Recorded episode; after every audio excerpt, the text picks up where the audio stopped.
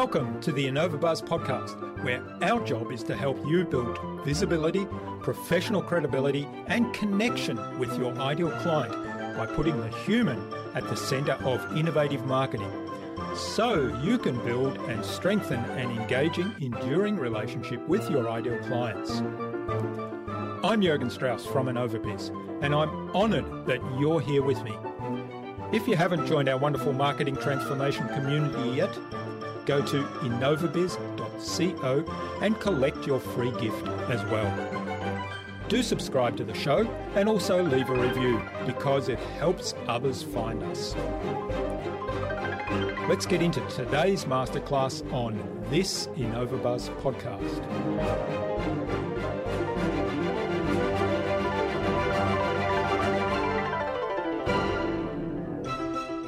My definition of of marketing is just um, starting conversations and getting conversions. It's just this idea of showing up to help rather than sell, and then trying to turn that into action of some kind, whether it's a click, a like, a buy. Um, ultimately, getting it is just about starting a conversation, isn't it? And when you know who you are and why you do what you do, and that you're tapping into something you're actually really passionate about, starting those conversations is something you know that is literally your favorite thing to do which then makes that marketing so natural and easy.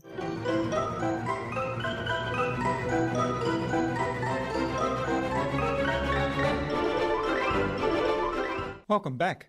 I hope you've had a fabulous week so far. If you haven't yet listened to my recent conversations with Brian McMahon of Expert Dojo and Bob Kulhan of Business Improv, then do check them out. But only after you've listened to today's episode, of course. I'm really excited to have on the InnovaBuzz podcast as my guest today Jane Nicole Smith, Nick, as she likes to be known. She's a marketing specialist, an artist, and an author. Her purpose and passion are to help petpreneurs find freedom and fulfillment by building brands instead of just businesses. She's dedicated to helping entrepreneurs avoid poverty and burnout by finding their unique and sustainable competitive advantage and using it to stand out in an incredibly saturated marketplace. She believes your business is not your baby, it's an experiment, and it exists to support you, not the other way around. In our discussion today, Nick talked to me about finding and articulating your why through why mapping. We talked about building an audience around that why and we talked a lot about the psychology of colour and how it applies to your business. Without further ado, then, let's fly into the hive and get the buzz from Nick Smith.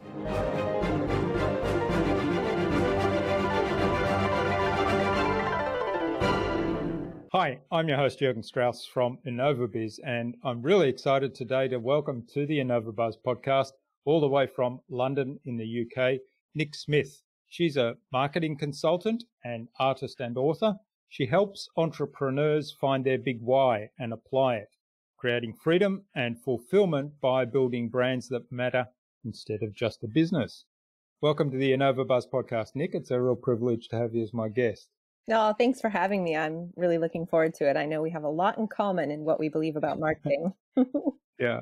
Now, Natasha Vorompiova, who was our guest on episode 311 of the InnovaBuzz podcast, suggested that we have a conversation with you. So, big shout out to Natasha.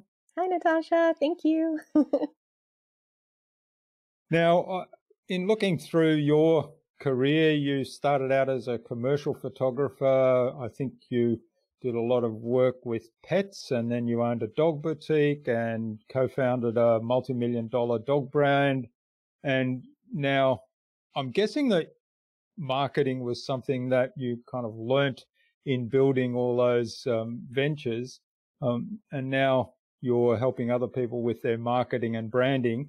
So how did um, how did you kind of fall in love with that part of business?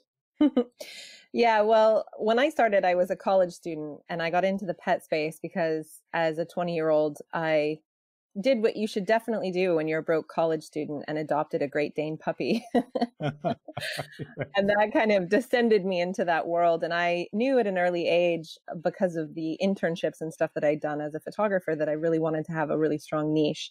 And so the pet space presented itself and was perfect for me as a new puppy mom.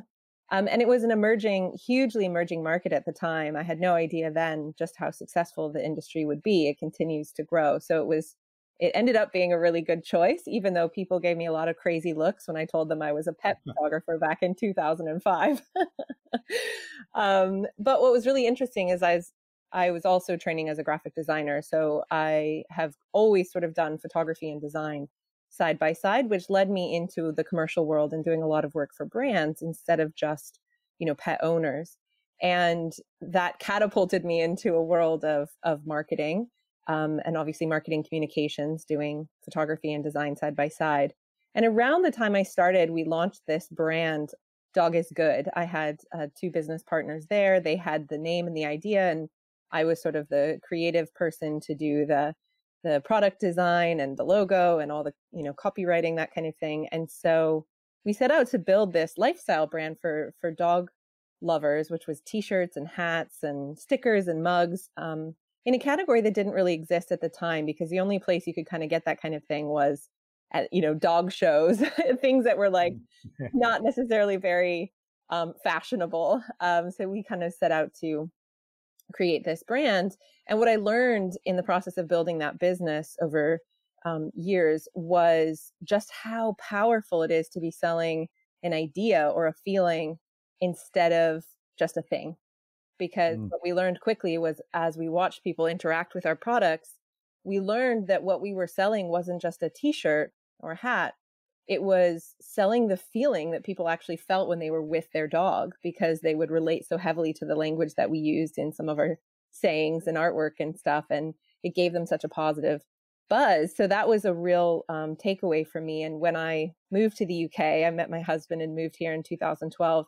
I ended up doing a master's in marketing, which sort of capped off, you know, this 10 years of entrepreneurial service based business and manufacturing business and really helped kind of it was an incredible education in um, the way marketing is taught versus the marketing that I learned sort of in the school of hard knocks as being an entrepreneur.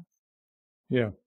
Yeah. It's interesting though, you mentioned that, you know, selling ideas and selling feelings is, is a key part of marketing. And one of the things that I find quite fascinating looking at, particularly when you look at advertisements for um, pet pet food is probably the thing regarding pets that's marketed the most through television advertising and so on. And and I always wonder because it's um, it's portrayed as you know this food is really great because your pet loves it, and and it shows either dogs or cats, usually the typical um, home pets, feasting on this this marvelous meal, and you get this idea of you know the cat the cat or the dog um, really likes this food better than some other food, but that's not who they're marketing to, right? They're marketing the feeling of having taken good care of the pet to the pet owner, Absolutely. which I think is is a, a real fundamental lesson for all marketers. Absolutely, and it's nice to kind of learn that lesson in the pet space because it's such a it's so clear, you know, hmm. um, to be to be selling a relationship it makes that lesson a little bit sort of quicker and easier to grasp, I think, than if you're trying to sell something like, you know, um, widgets. yeah. So when did you transition out of running your own businesses um, directly in, in that particular space and helping other entrepreneurs kind of learn the lessons that you've learned and um, apply it to their business?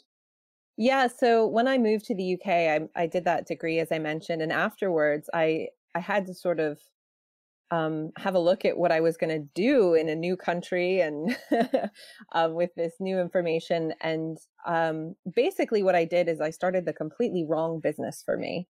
So I set up this beautiful uh, pet boutique in Southwest London, which featured a lot of the products that I had worked for, a lot of the brands that I had worked with in the States and brought in a lot of these um, really great American sort of higher end products that you just couldn't get here in the UK.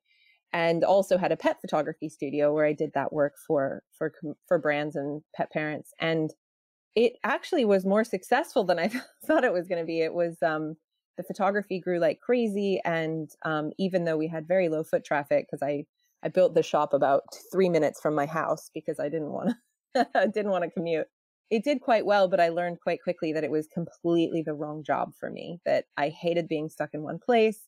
I felt like I was sort of at the height of my career in marketing and design and photography, and I was sort of spending all day scooping treats out, you know, my my lovely community friends. Um, and so I was a little bit bored and a little bit frustrated. I hated managing inventory and employees and cleaning and business rates and VAT and all the things.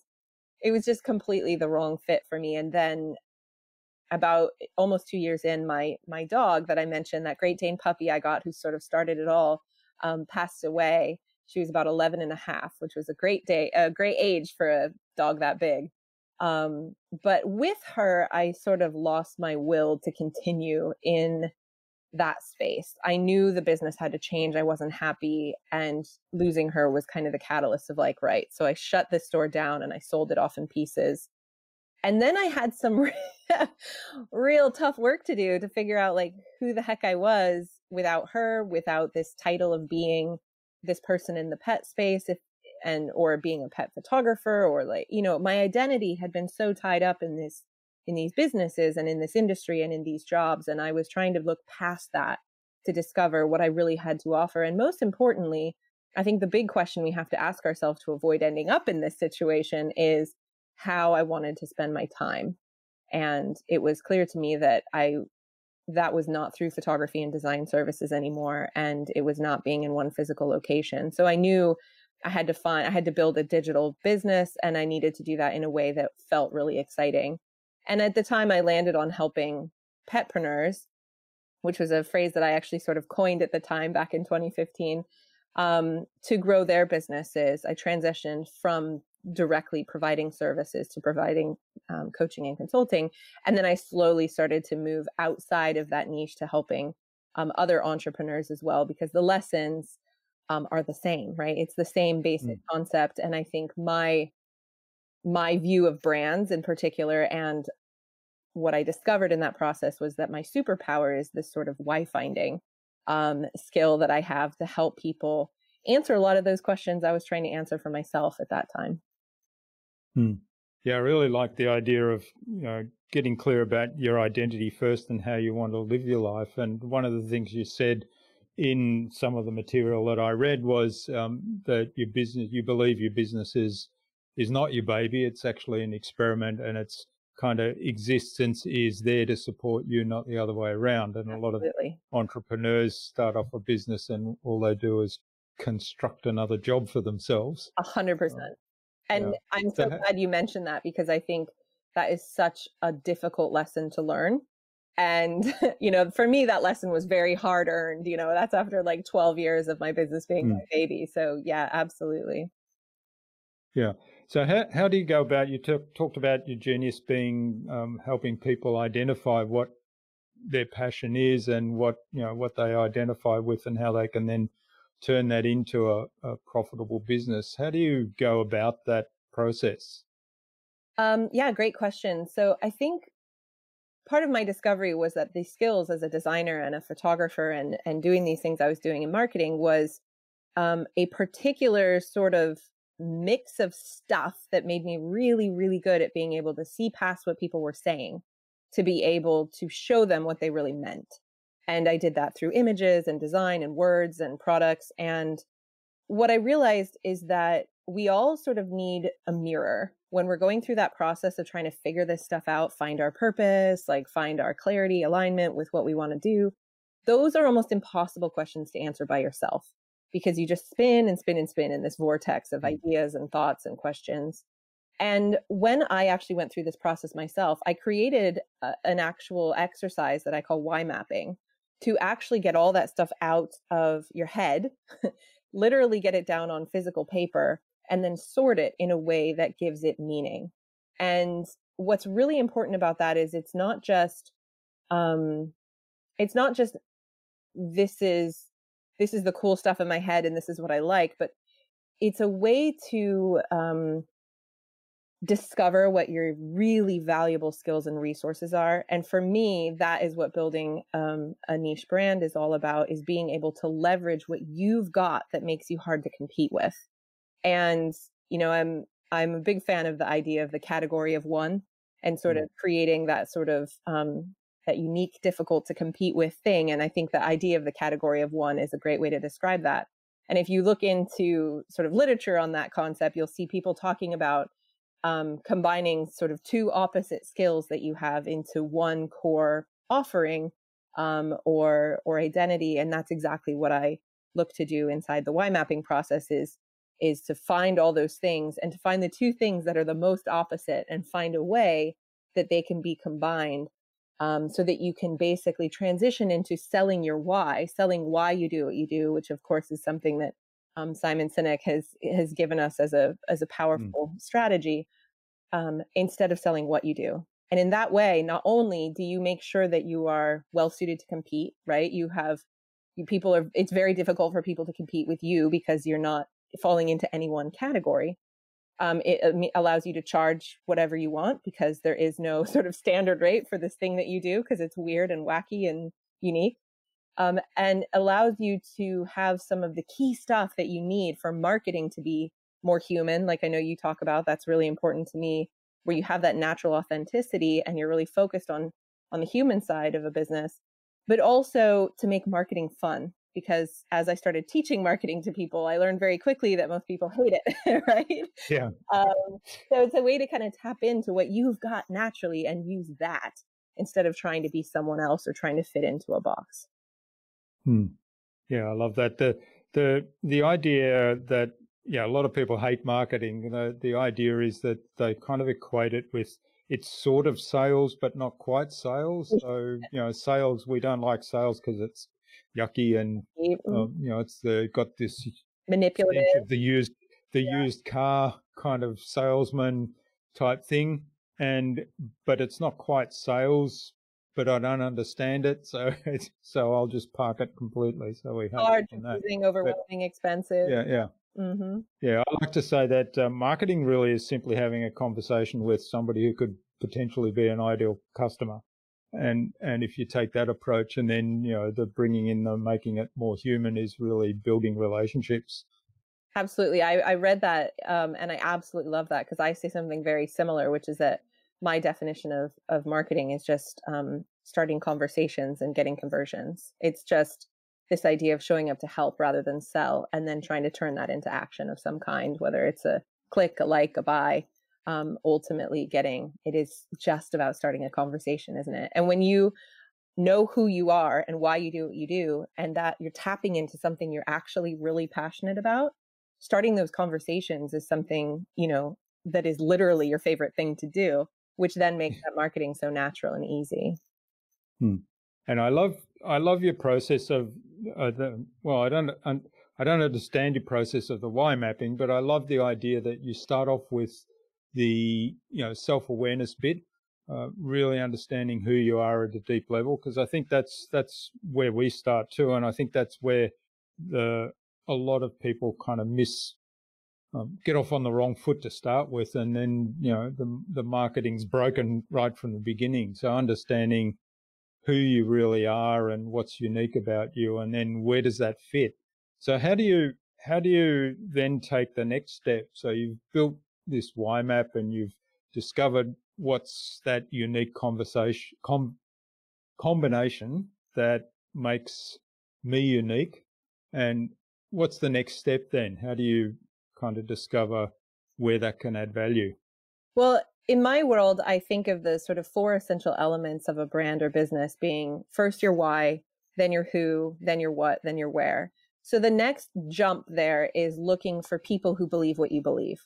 So when you're clear about what you believe and why you do things, it's then looking for who are the people who believe this or need this or want this. So my first step, um, before you even know potentially what you want to sell, is starting to build an audience around your why.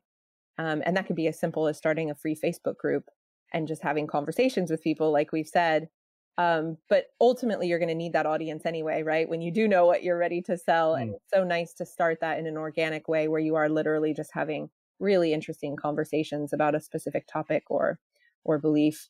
And that sort of whole process then nece- necessitates being able to very, very effectively communicate your why, right? So part of my why finding process is creating core copy, uh, creating brand pillars and a brand statement and the why do we do what we do? Who do we do it for? Sort of language, especially that brand statement, which is that answer to the question, what do you do?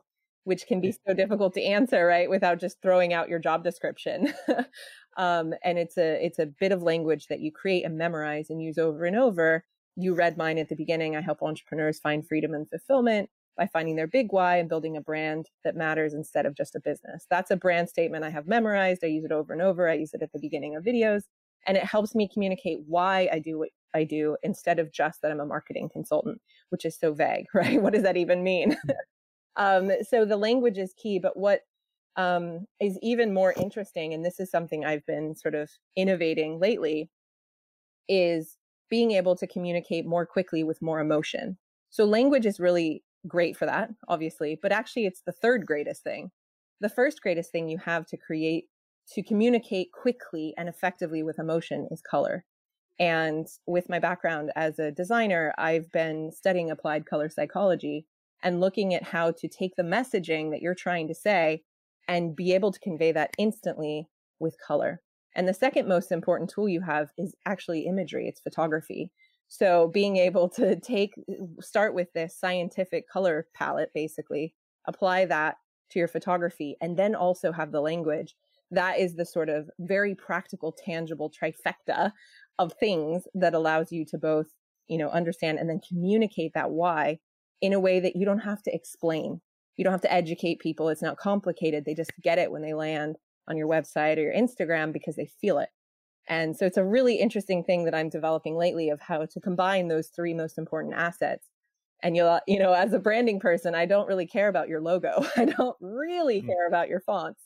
um, but I really care about your colors, imagery, and copy. And I think the why finding process really helps to inform that in both a very deep, intuitive, sort of spiritual way, and also a very practical, scientific way where we can actually start to get really predictable behavior um, based on uh, psychology, which is quite cool. Hmm. It's interesting. I, um, as a a lifelong hobby photographer, keen, passionate photographer, and somebody that's worked in in photography and developing color dyes and things for photographs back in the early days before digital. Um, it's it's something that I've kind of always been conscious of, but never really given thought to in terms of the marketing side of it. And yet, you know, the photography, I've always been very strong on having good photography that's matching your messaging and matching your brand and and ideally don't use um, stock photography unless it's something that is unique, which is kind of the antithesis, I guess, of stock photography. Yeah. Um, the um, what I'm curious about is you talked about answering that question of what do you do, and typically that conversation happens just in an in an auditory sense. So how do, how do you bring in color into that?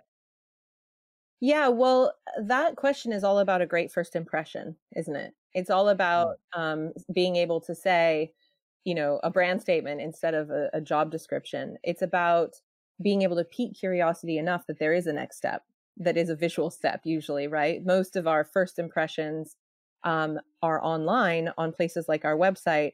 But if mm-hmm. you're having that physical conversation, you know, in person, the next step is going to be a business card or a website or an Instagram page, right? That next step where they actually potentially are going to go learn more about you is going to be visual.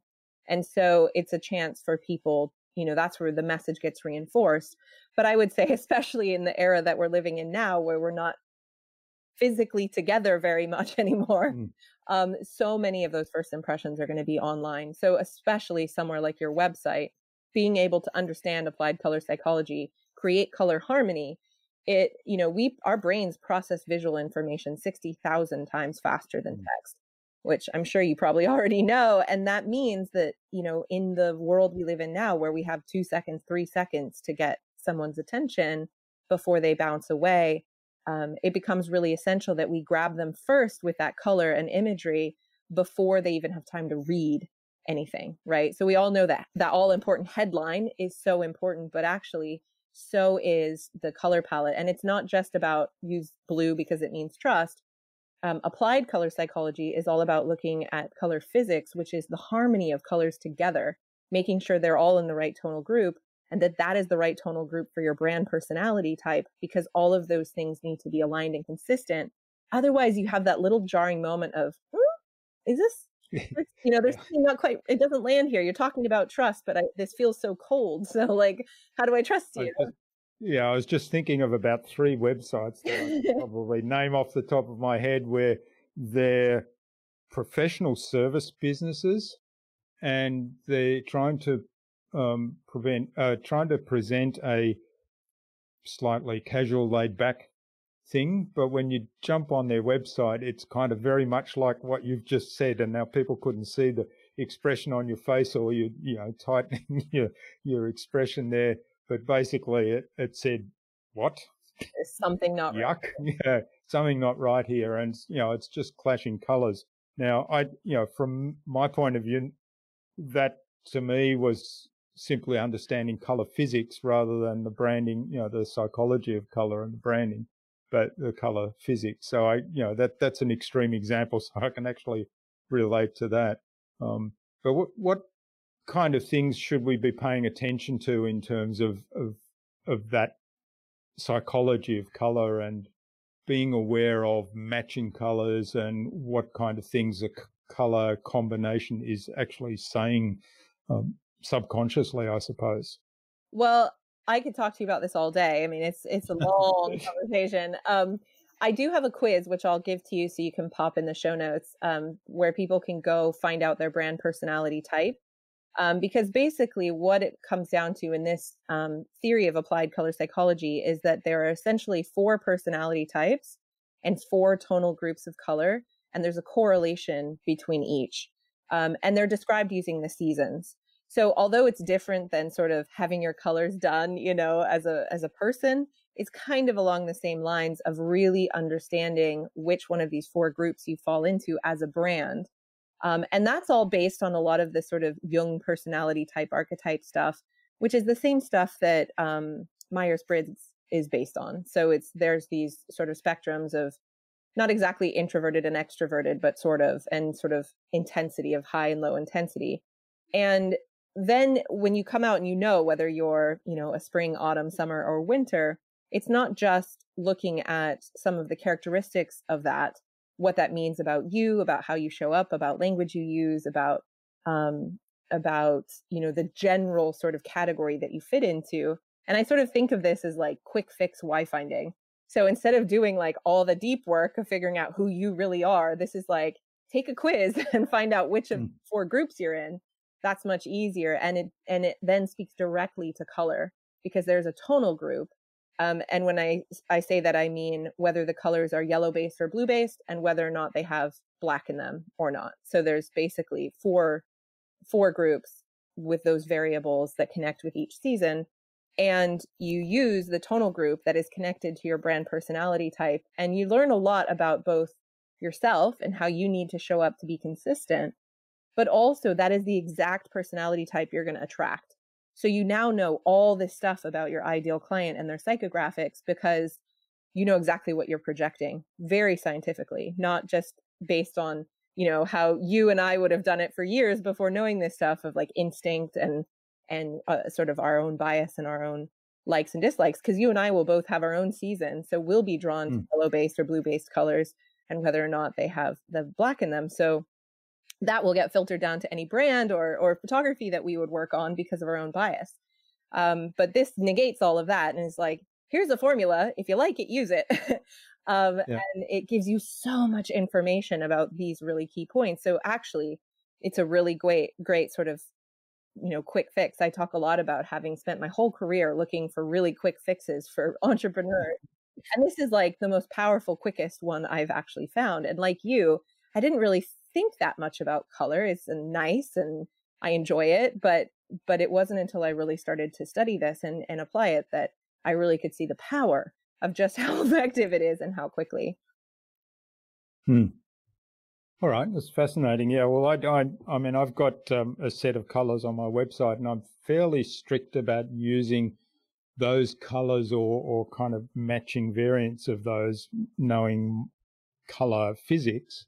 Um, the colors themselves were done by a designer who did take into account um, psychological stuff in design, so in uh, Gestalt theory and that kind of thing in design. So I'm trusting her uh, instincts on that, but I don't know whether she actually went that deep um, to understand my particular style.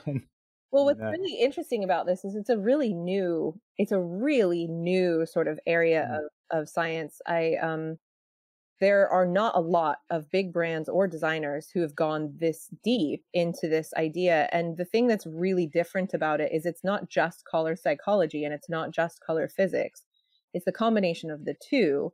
And mm. what that actually means is that, again, we're not just looking at blue and its implications for our associations, which, you know, associations would be conscious. So, um, yeah. If you were to quiz people or do a survey, they would tell you blue is, is high quality. Sometimes there's an association with tech um, with trust, with a lot of these sort of conscious things that we can say about blue. It's the world's mm. favorite color. Um, but what's actually happening subconsciously with blue is that it is mentally either soothing or stimulating for us, depending on the color or the tone. And so it is triggering us mentally. Um, whereas red is triggering us physically, green is kind of a balance, and yellow is an emotional um, uh, sort of trigger. So when we know those sort of psychological primaries, then we apply on top of that these tonal groups because yellow isn't yellow is yellow is yellow, mm. right? There's a million different colors of yellow. Yeah. And some of them are going to have these really positive psychological benefits, which are connected to um, happiness and self esteem and self confidence. And some of them are going to have this sort of shadow side of anxiety, depression. Um, and that will depend on the color yellow and how much yellow we're using and what sort of space it's in. Is it a pop color on a website or are we in a room of a very blue, green, yellow and stuck there for days? You know, they're going to have very different impacts on us. So it's really, it's funny how, especially being a designer for 15 years, you didn't know this and now uh-huh. knowing it, um, it's really interesting how strict you have to be really if you want to achieve this color harmony, which is what it's really all about, which is making sure that it's not just whether you're using blue, red, and green, because those are the right colors based on their psychology, but also the blue, red, and green from the right tonal group, which is based on um, that color physics, that color harmony, which is what allows you to really create that um, likely, you know, predictable behavior. Hmm. How much does fashion play into this? Because I know from my work in in um, the paint industry, there was kind of a, a new color palette came out every year that was uh, based on the latest fashion, and and of course that plays into uh, the clothing industry as well, or the you know any any fabric or fashion industry, I guess. But there was a new color palette each year, and and it was amazing that sometimes there was a huge shift in terms of the overall kind of patterns or palette. Um, what's the right word? The the the shades or whatever it was, whereas other years it was only a very, very subtle shift in in the overall kind of shades. So how does the fashion play into that? Yeah, I would say that 99.9% of the world is not using applied color psychology.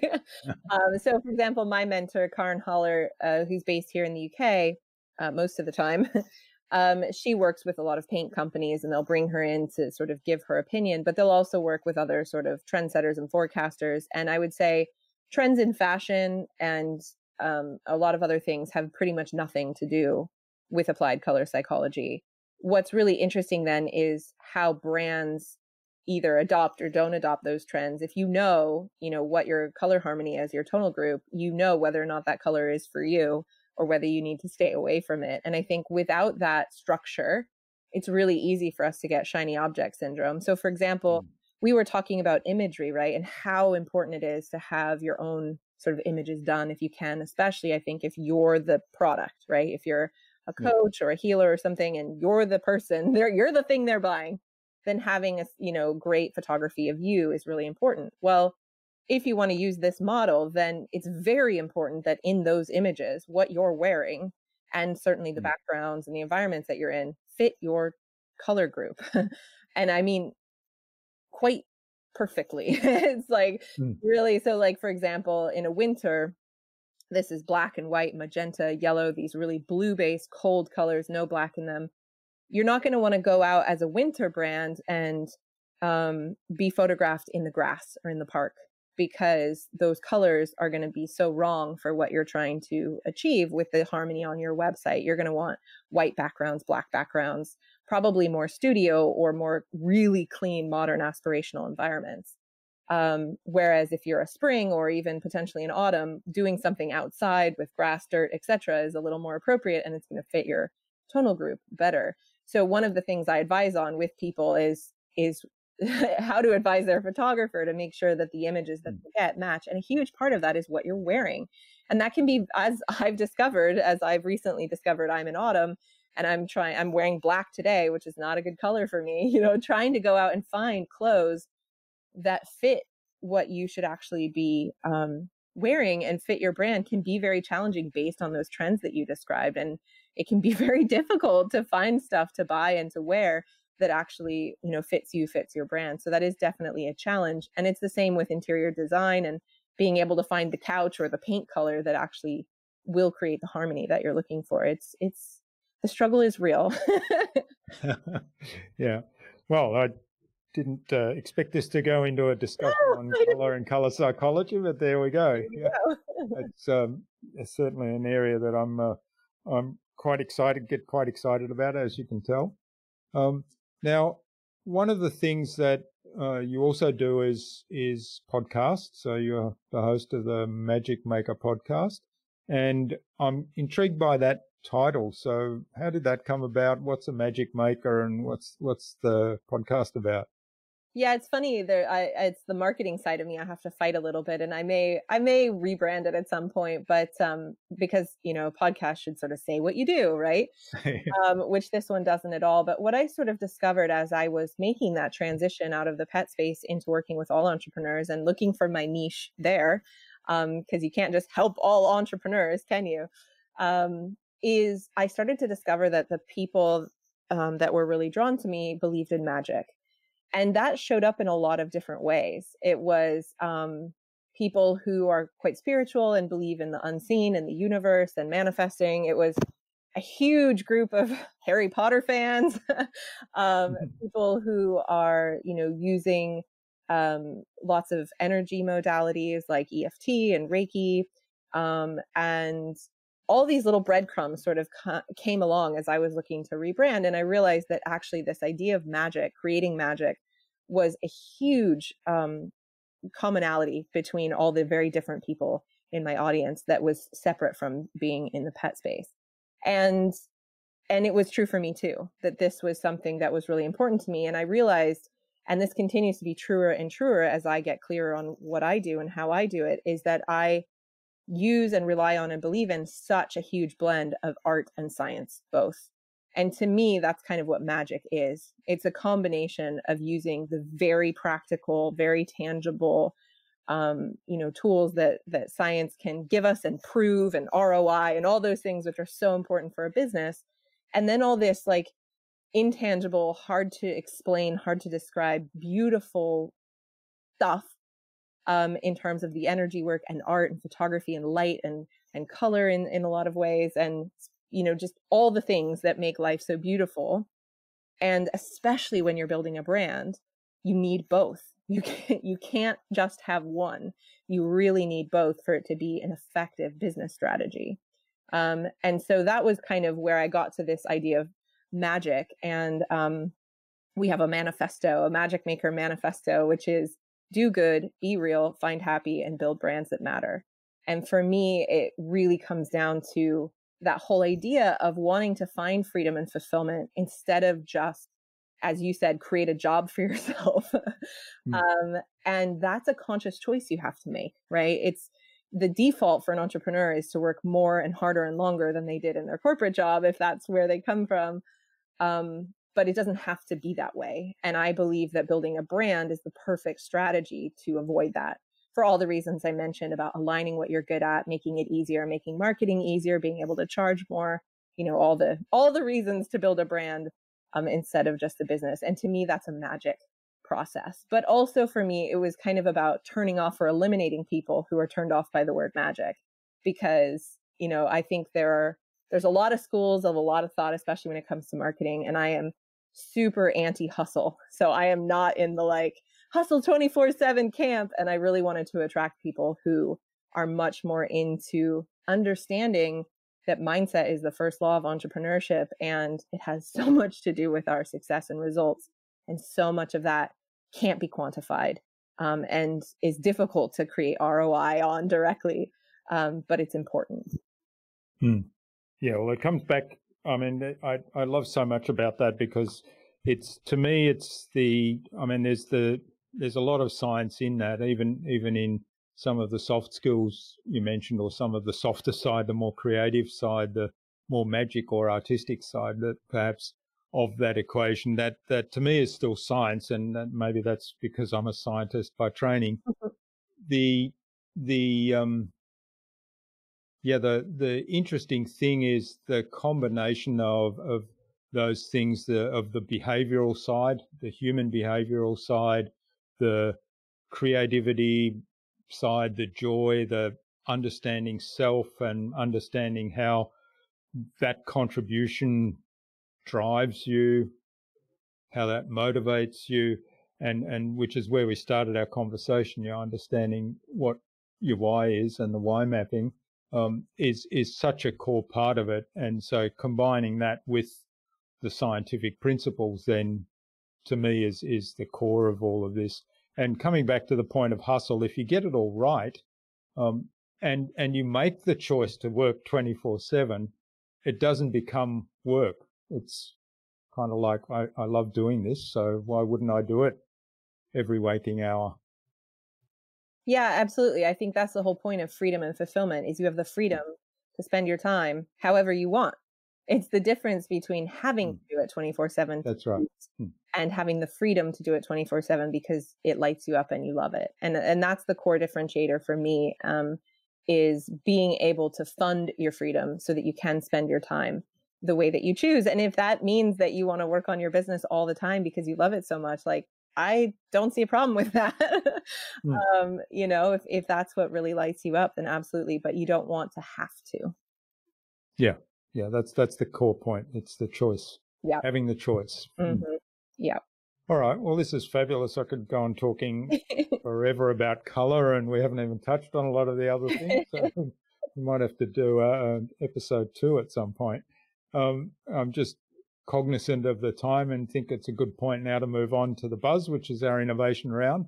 And it's designed to help our audience who are primarily innovators and leaders in their field with some tips from your experience. So I have five questions and hopefully you'll give us some insightful answers and that will inspire our audience to go and do something awesome today as a result. Awesome. Okay. Now, what's the number one thing you think anyone needs to do to be more innovative? Uh, you've got to let go of perfectionism. you have to be willing to make mistakes. I think for me, that has been a really difficult part of my journey. And what that looks like for me is really learning how to lean into your intuition and what feels good. Um, and be, I've never had a problem taking risks. So a big part of that is risk taking and not needing to be completely safe all the time. And I think the other part of that is leaning into your intuition and leaning into a bit of that magic and not being up in your head all the time, which can be very hard for a lot of us overachievers. mm.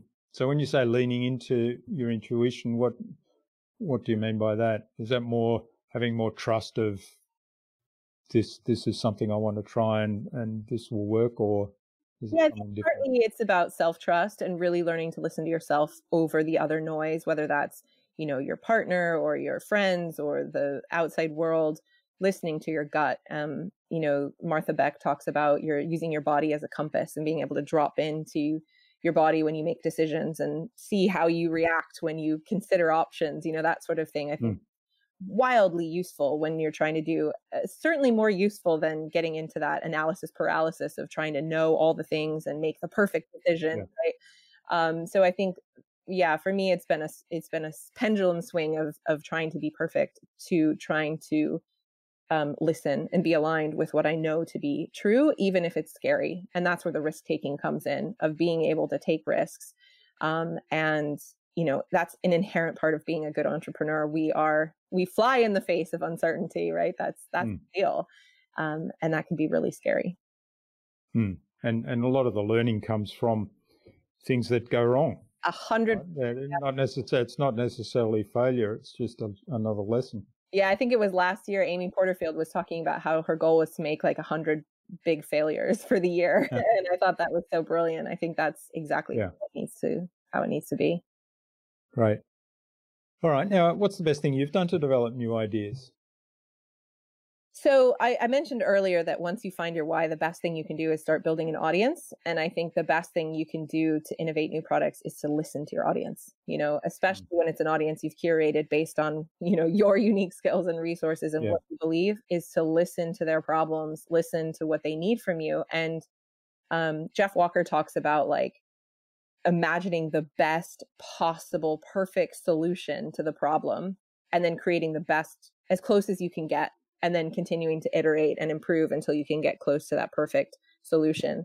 And uh, that's that's exactly what i believe as well that listening to the problem and doing the best you can to solve that problem in the best way you can to start with knowing that it it might not be perfect. And for me that's the idea of the minimum viable product right? It's mm.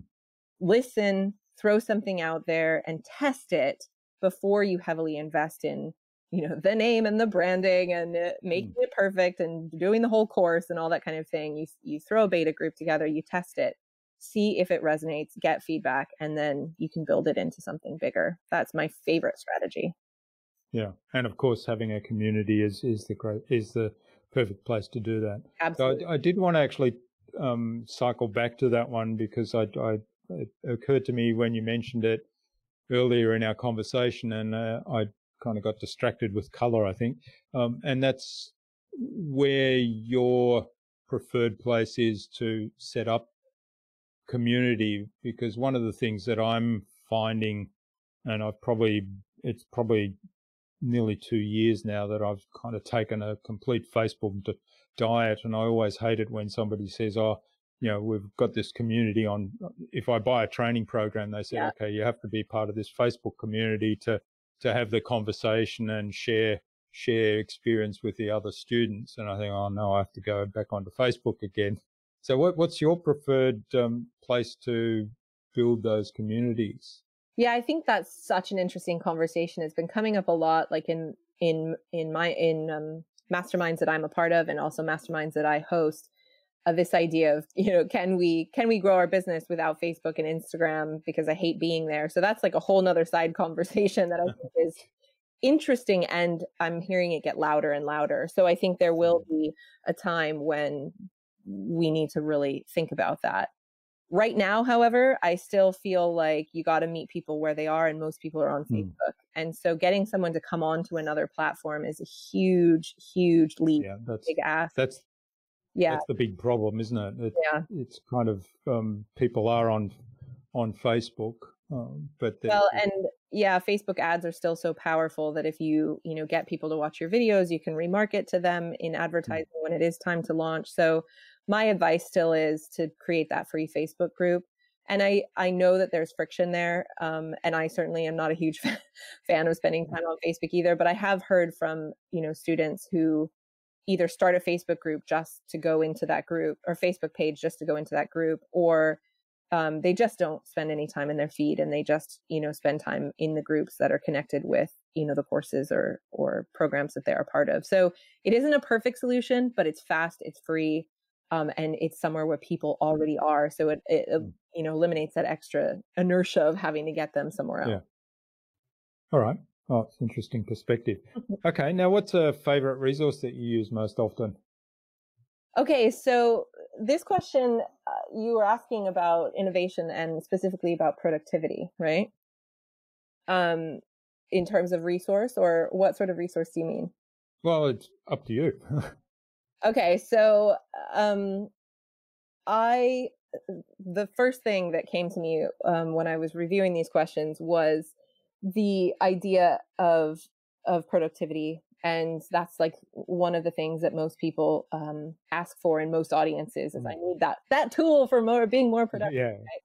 and again for me that comes straight back to mindset and energy and again that has been a long journey for me i would not have said that like five years ago i would have been like give me an app give me a course yeah. planner you know um, but now, really, the way that I know I have to manage my productivity is trying to do whatever I can to get myself back into a flow state. And for me, that requires sleep, exercise, mental space. And unfortunately, because I've railed against this my whole life, structure. uh, because I feel like nothing gives us more freedom than structure, actually, because we don't want to feel guilty about what we're doing or not doing.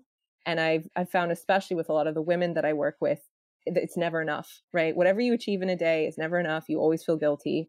And having that structure and having a system for knowing exactly what your spaces are to do that bigger, expansive, creative working on the business instead of in the business work is what keeps you closer to that flow state. It's where you get that satisfaction. And if you are only ever checking, you know, things off the to-do list, you don't get that satisfaction, which then gives you more guilt, which then turns, you know, just turns the whole flow state off and i think it's that idea of of being in in creativity or reactivity and we spend so much time as entrepreneurs in reactivity and i think productivity is really about that's a lot of idity words. Productivity creativity. I think productivity really is about being closer to that flow state and being in a more creative state um, and that is one of the things i find with why finding is when people get it when it clicks they get into that flow state for a period of days or weeks where it all comes out, right? They're writing all these blog posts and they're creating all mm. these products and because they have tapped into something that is natural and inherent. And I think that that's the secret is not forcing it and that requires some some structure. I hate saying that as someone who doesn't like it, but um yeah, for me that's where freedom is found, which is where um feeling like I can actually get so much more done in such a smaller space of time. And also that means turning off when it's not working and not forcing it and going to take that rest or walk or bath or spend time with my kid or whatever. mm.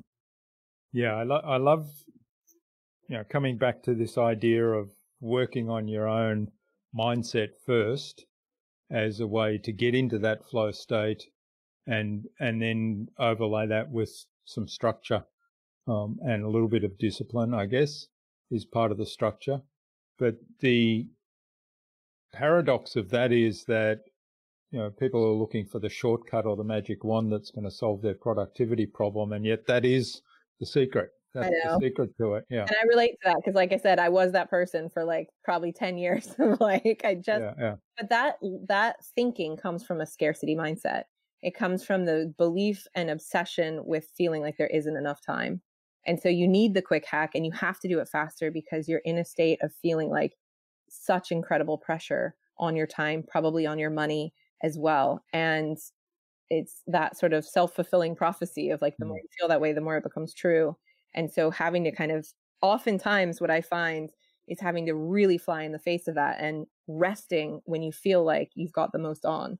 You know, when you're feeling the most obsessed with that sort of scarcity, I can't, I can't, there's not enough, there's not enough that's when you need to stop and pause, rest, do some of that energy work because it's amazing how untrue it is when you are able to step outside of it. But when you're in it, it's horrible. So yeah, it's that another really hard earned lesson for me. yeah, I, I, probably came from the other extreme of that and uh, had you know, lots of structure and lots of discipline and very scientific around yeah. building a system of productivity and yet the trap there is you just keep adding more to the list. And, yeah, absolutely. There's the list keeps growing and gets bigger, and you just never really get um, get through the list, and then you get frustrated because the list. You know, you've done a lot of things, but the list is still hugely long and never gets any smaller. So I've I've discovered that the you know the the key element there is really just getting into that flow state, getting to know. I mean, getting really clear about your why, which you've talked quite a lot about, but then also um, being aware of your own preferences, your own frailties, your own, um, you know, uh, drivers and desires and core needs. What you know, what core need is this particular behaviour that I'm displaying right now? Being that self-aware and saying, what what's that addressing, and is there a better way that I can meet that core need? Um, that that to me was the the bit that was missing for a long time. Mm, yeah, I love that. It's it's like allowing it to be true as well instead of mm. genuinely fighting against it, working with it instead of trying to change who you are fundamentally. Yeah, yeah. yeah. That's right. Yeah. Okay, so what's the best way to keep a client on track? Um, I love this question because this is another one of those things I feel like I really learned the hard way over many years of trying to entrepreneur. Um, and one of the things I've discovered is this is all about support. This is all about support. And I was a person who was like, my mom loves to tell the story about like my first sentence was, I can do it myself. and unfortunately, I've been blessed with a daughter who's exactly the same way from four months old.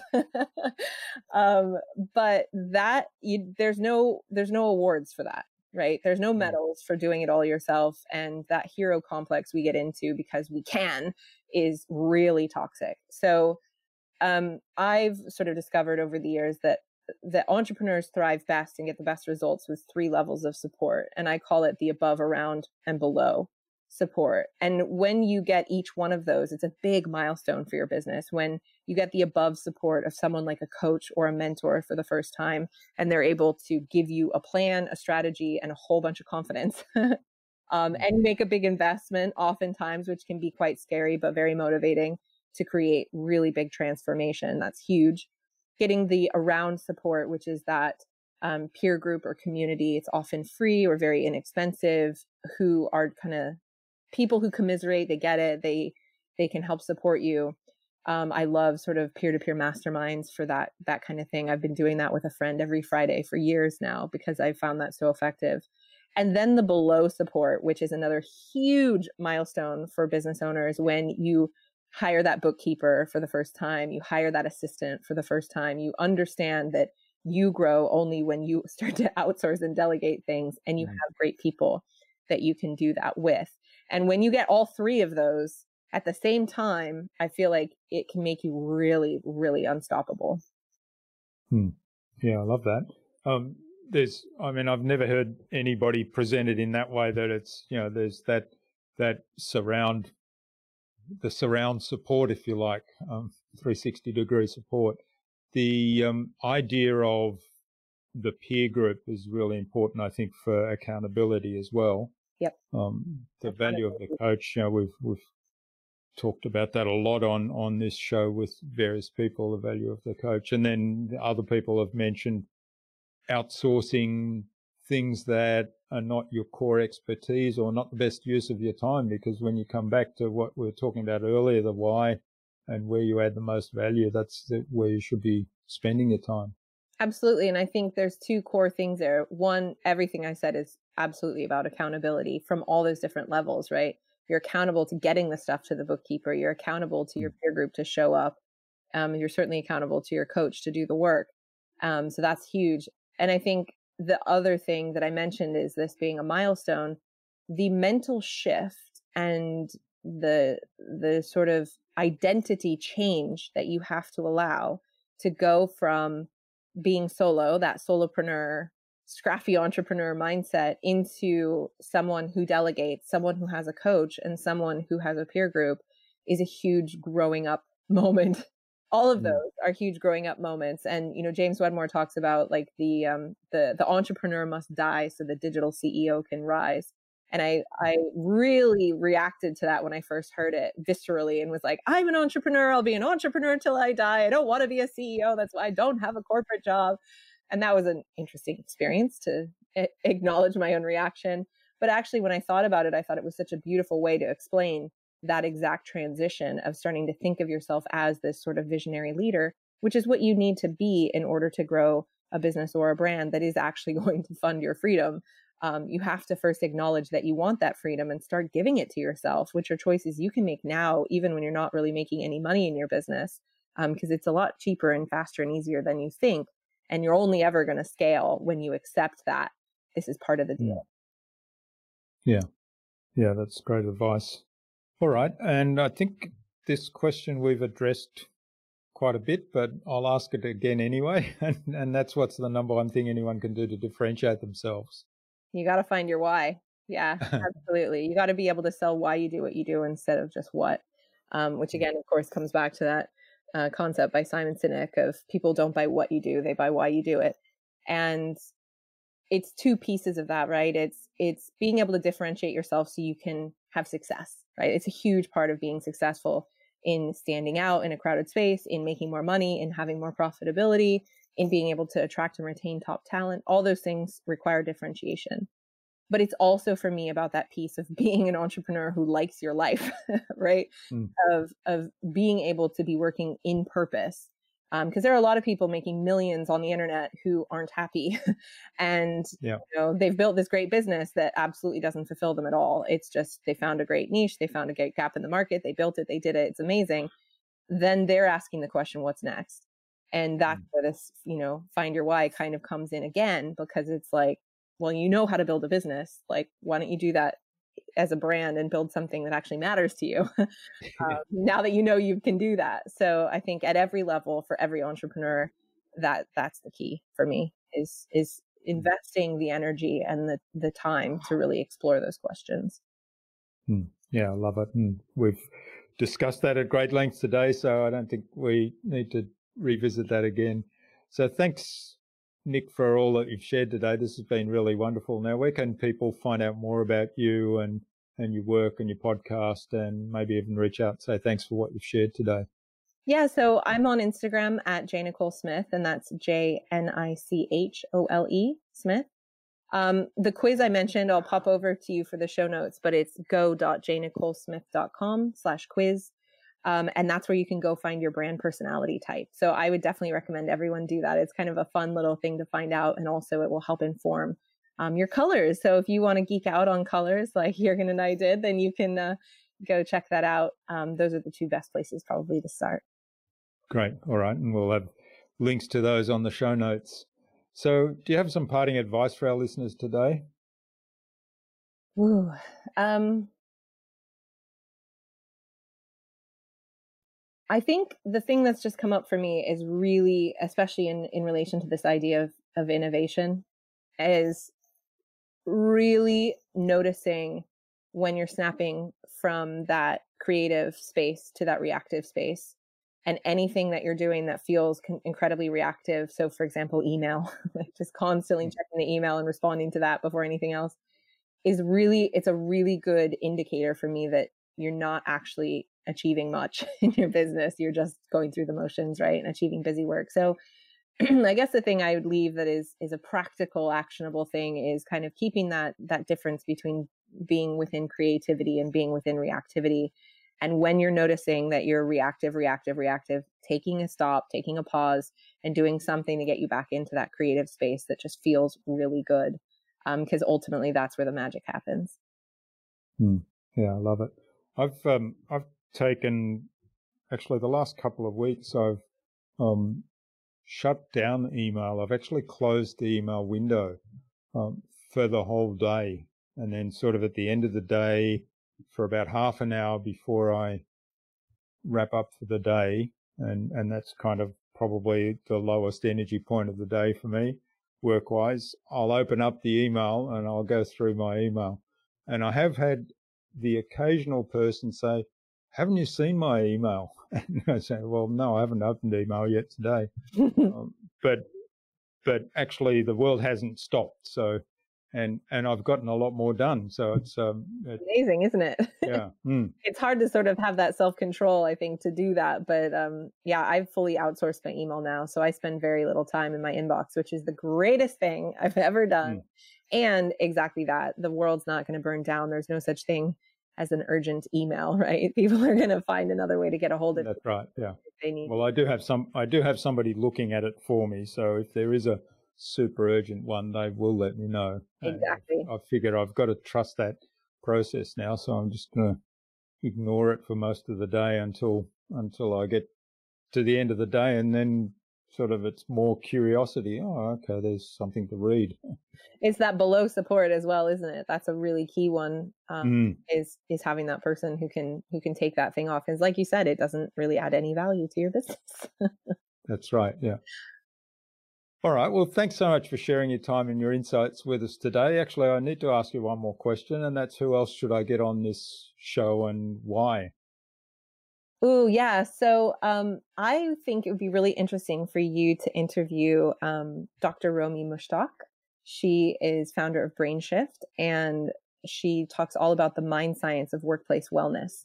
So she's this incredible um, woman who is a brain doctor, but who is also into integrative medicine and talks a lot about our mental health and um, is very much living in her why of coming from these two different sides of this sort of mindfulness and uh, neurology.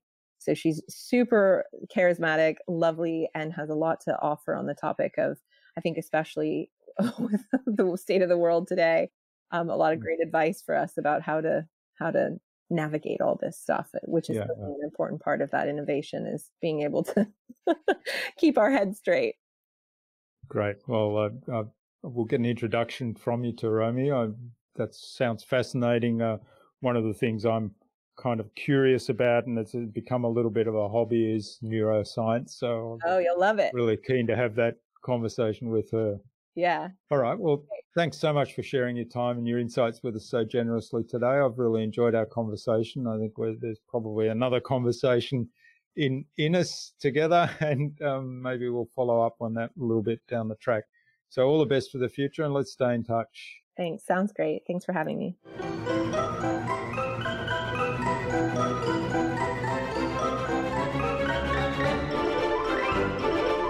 I hope you enjoyed that delightful and informative conversation with Nic and took something away from her episode.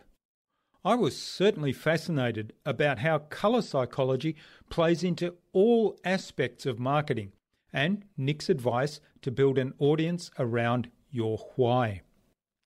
I'd love to know what you took away from Nic's episode. Leave a comment below the blog post, which you can find at innovabiz.co forward slash Nic Smith. That is N I C S M I T H. All lowercase, all one word, innovabiz.co forward slash Nic Smith. You'll also find contact information there for getting in touch with Nic, as well as links to her website, the Magic Maker podcast, her social media pages, and the other resources we spoke about in today's conversation. Now, if you like this episode, please share it with two other people through the social media, two other people that you think it might help. Tag me in on that share, and I'll reach out to you with a special surprise. Nic suggested that we have a conversation with Dr. Romy Mushtaq, a neurologist, mindfulness teacher, and a keynote speaker on a future InnovaBuzz podcast episode. So, Romy, keep an eye on your inbox for an invitation from us to the InnovaBuzz podcast, courtesy of Nic Smith. Tune in again to the next episodes of the InnovaBuzz podcast, where we've got more fantastic guests lined up, including poly innovator Dustin Miller and photographer John D'Amato. Thanks for listening to this episode. Make sure you subscribe to the show to be reminded of new episodes. It's free to subscribe. Leave a review if you like. Even if you don't like me, I'm okay with that. I'm asking you to leave a review because it helps other people find this show. Go to innovabiz.co to join our marketing transformation community and access a free gift my team and I made for you. It's the Marketing Master Mini Class. We want to give you everything you need to transform your marketing into a human centered, relationship focused growth engine. Until next time, I'm Jurgen Strauss from InnovaBiz. Remember, be awesome and keep innovating.